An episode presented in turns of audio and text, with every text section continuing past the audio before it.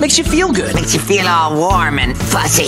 There's a fast food drive through worker known as Taco Bell Joe, and he's been greeting customers in his own special way, saying things like, That's a fabulous order, my friend. One of his customers started a GoFund, and they raised over $6,000 to give him. Thank you for your amazing customer service and for being friends to all of us. Happy holidays, Joe. God bless you.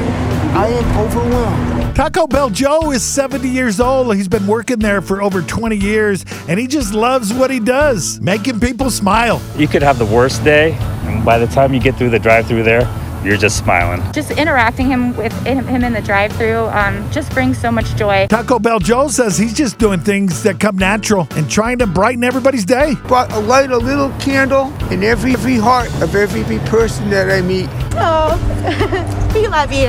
It's my customers that I owe this to. They bring out the best in me.